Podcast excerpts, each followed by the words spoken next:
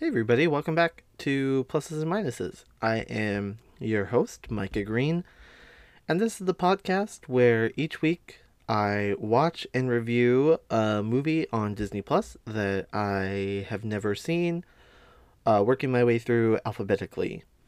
Um, hope everybody was able to catch our last episode on Atlantis Rising.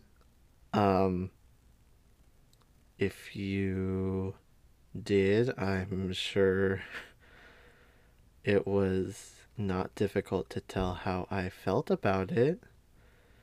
If you don't know what that means, I suggest you go listen to it because I don't want to talk about it again. And the theme continues this week as I watched Atlantis Milo's Return, the sequel to Atlantis the Lost Empire, which in and of itself was fine. Not one of my favorites, but not the worst. But also, um, it has always made me wonder why that movie got a sequel. Um I I did some investigating into things just a little bit because it seemed in my memory that Atlantis was not a terribly successful movie and I was right. Um it it was not, you know, like uh, a particularly bad flop of a movie. Um, but it was just kind of lackluster in its performance. It kind of underperformed at the box office. It didn't really do what Disney thought it was going to do. Um, it wasn't terribly critically acclaimed. And so the fact that that kind of performance um spurred a sequel was always strange to me. Um but I think I kind of get it now because I also saw that due to its underwhelming the the first movie's underwhelming box office performance um a planned spin-off TV show was canceled um and so what I think happened was there had already been work done on this TV show. There had at least been like story outlines done um for uh, a few episodes before uh Disney uh axed the project. And so I think what they did was just um take a few of the episodes and smash them together and call it a movie as you will see if you have watched this movie. Uh, but before I get too much farther into it, I'm gonna hit you up with the official synopsis here. Uh, Atlantis Milo's return. During his initial expedition to Atlantis, Milo Thatch and company located the famous underwater city and rescued the mysterious kingdom and its people. Now, Milo, Kida, and their crew must leave Atlantis when trouble surfaces above water, and they discover mystifying powers at work from the dusty deserts of the southwest to the icy heights of the Nordic mountains. The team's newest quest, maybe could say quests plural, uh, pits them against gigantic sea monsters, spectacular spirits, and powerful legends. In the midst of their excursion, Kida discovers the awesome power of her city's enchanted crystals and ultimately must decide whether it is wiser to hide the heart of Atlantis or share its light with the rest of the world. Um yeah. So when I read that, I was curious as to how this movie would uh, have scenes taking place in both the Southwest and Nordic mountains, as those seem like very different places. And the answer is because they were two completely different, unrelated stories. Um, but my my initial impressions um upon uh the beginning of this movie was number 1 the animation took a sharp decline from the first movie because it was a direct to video sequel so it was done by Disney Television Animation. And looks like a television quality cartoon. And I'm pretty sure it was supposed to be a cartoon on television. And also, unsurprisingly, Michael J. Fox did not come back to reprise his role as Milo Thatch, and that is painfully obvious. Just could not be more obvious. It's like, mm, yep, that is uh, definitely not Michael J. Fox. And can you blame him?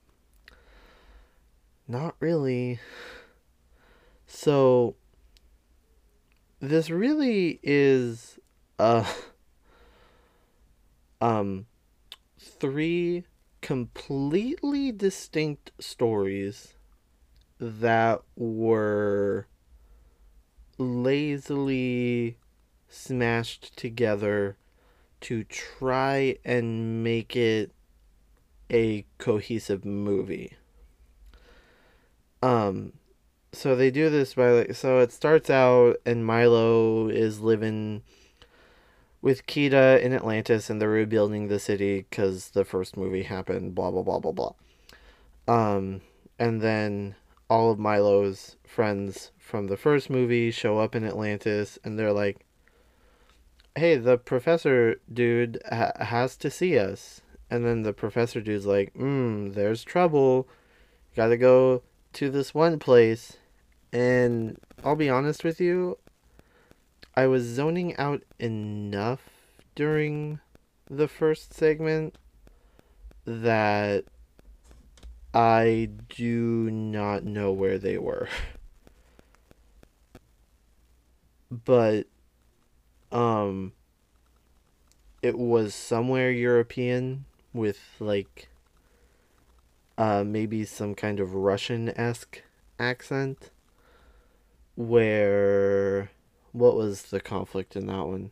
There, oh yeah, it was th- there was um this uh magical kraken thing that was like hypnotizing people and enslaving them and uh, using them to kill other people that they had to go deal with. Um, so, you know, of course they do, and they're like, "Oh, great, save the day, woohoo!" Um, here's what was really getting on my nerves about this first storyline in this movie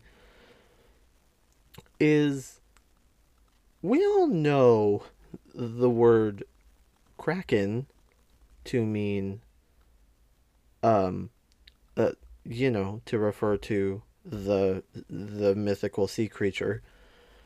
And that's definitely what was being depicted in this movie. Um, but instead of saying Kraken like a normal person, every one of the characters was like, "Oh no, it's the Kraken," and I was like, I.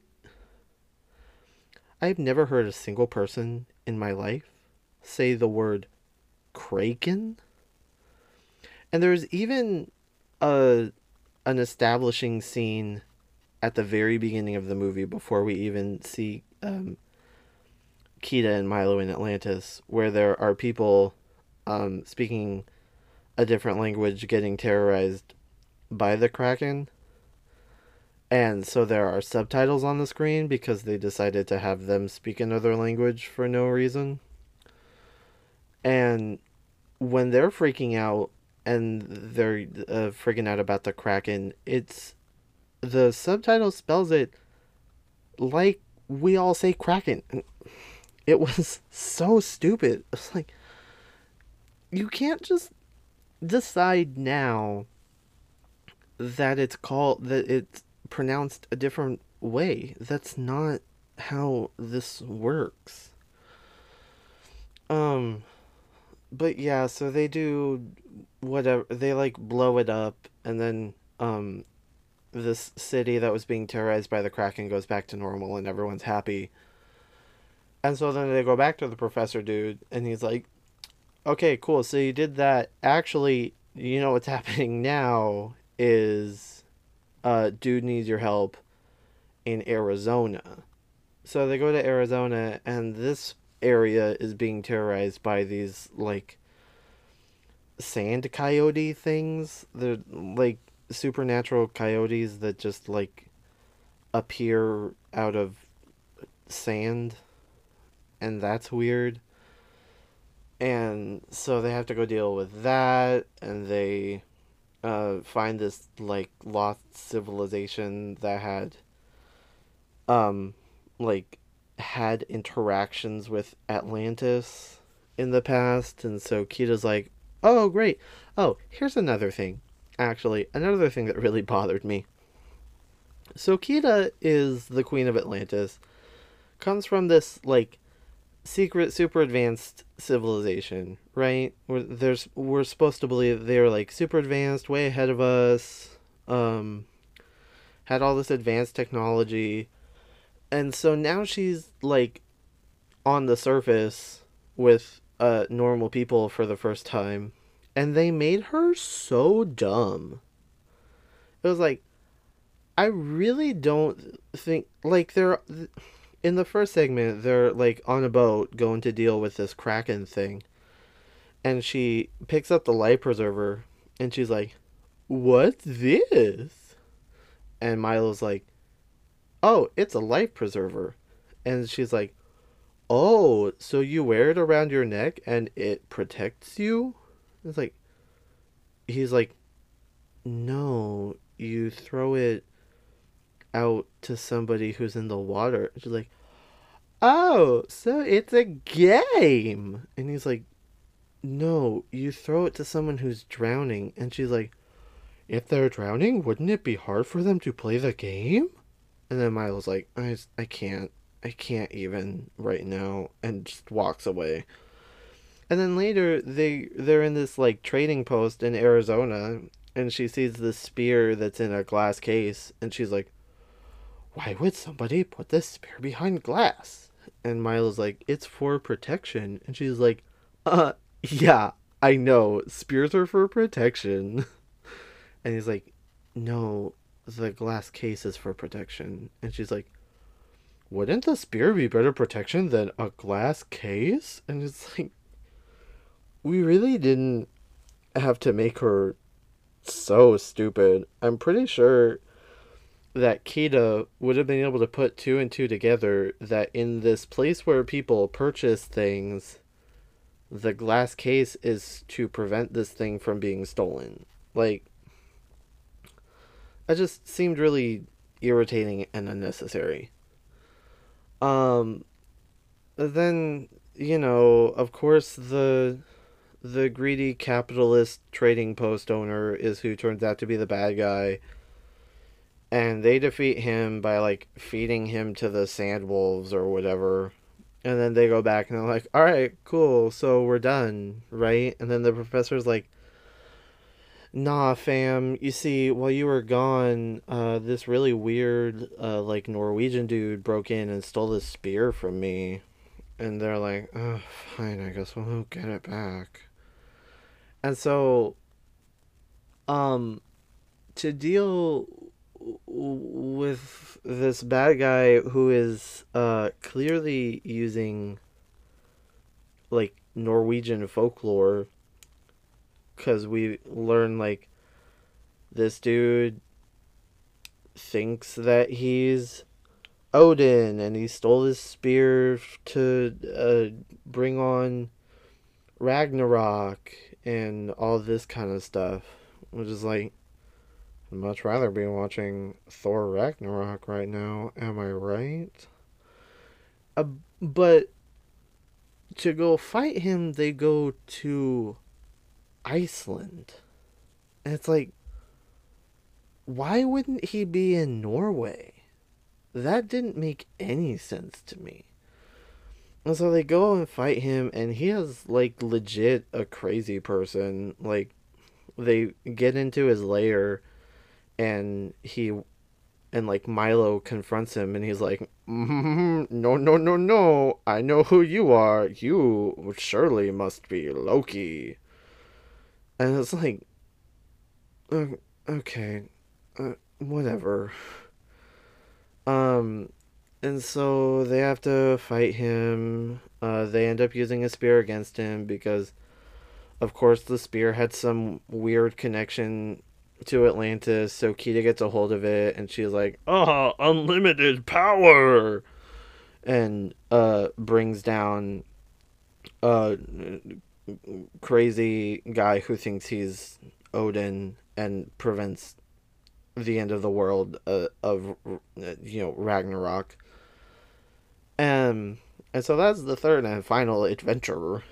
And then they go back, and then Kida's finally like, "Oh, I see now that maybe the power of Atlantis could be used for good among the humans." And so it ends with like um the city of Atlantis being raised to be on the surface of Earth again, and everyone's happy. And it ends with this little girl running up to Kida and being like, What's that light? Is that a crystal? And Kida's like, mm, No, guess what? Oh, that's the sun. And then everyone's so excited because they're on the surface and blah, blah, blah. And then the movie was finally over. And I just, mm, it's not a great movie. It is definitely an unnecessary movie. The writing was terrible. Um, it was astonishing that there were six screenwriters credited on this movie and three directors you know, I guess you know what I'm gonna say that makes sense. They probably each took one of these twenty minute storylines that was definitely supposed to be an episode of a TV show. Um yeah, it was just like I don't did anyone want this movie? I guess people did. It came out two years after the original. Um, it had mostly the original cast. The most notable difference being not um, Michael J. Fox. And like I like I guess it's fine.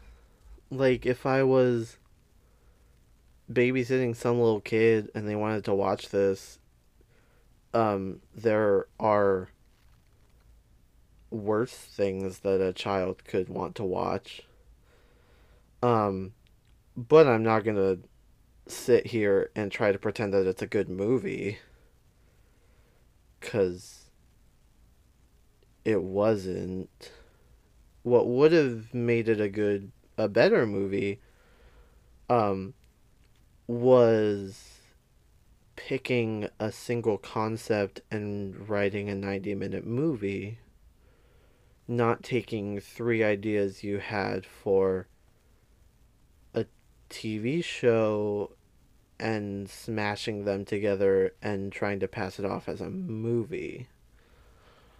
So, as far as rating it, I don't want to be too harsh because it's not, you know, it's not something that I would refuse to watch again. It's not something that I would choose to watch again. Um, I'm gonna give it like uh two minus signs. Uh, like it's definitely on that side of the scale, but it's not like on the extreme side of the minuses. So that was Atlantis Milo's return. Um I don't know if you are somebody who has always thought that there should be an Atlantis TV show, uh this is a great movie for you because it's essentially 3 episodes of an Atlantis TV show.